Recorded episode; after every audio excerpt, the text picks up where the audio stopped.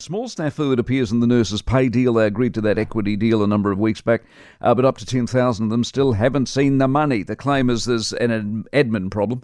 Te Whatu Ora Chief People Officer Andrew Slater back with us. Good morning. Uh, morning, Mike. So, what have we got here? A mess or a small technical administrative snafu?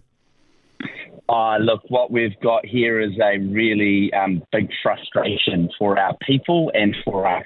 So, uh, fundamentally, um, many of the payroll systems that run the healthcare system um, and pay our 90,000 plus people are out of date, um, are incredibly old and antiquated, and, and, are not really up for the job. And, and unfortunately, what that means is that right here at the moment, we can't get the money into the back pockets of our people like we'd like to. Uh, did you know this was going to happen before the deal was cut?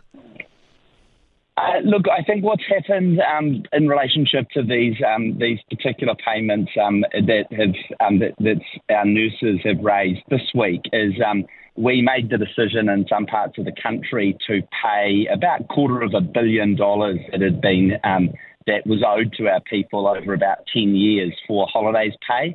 And what that's caused this payment to do is is slip uh, a few weeks into the into the October November time period as opposed to being cleared and, and delivered in September. So probably we were a little bit ambitious um, about what we were trying to push through, but we were trying to push through some other payments that were owed at the same time. So what you're saying is you've got a capacity problem. You can only do so much at a time given the equipment you've got.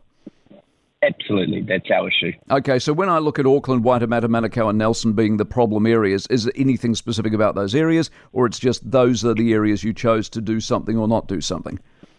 Yeah, so in, in Auckland, um, the reason there was that we, um, uh, Te Whatu Ora inherited on 1 July last year a few billion dollars um, of pay, of money that was owed to our staff uh, for um, sort of not paying annual leave correctly over the last 10 years.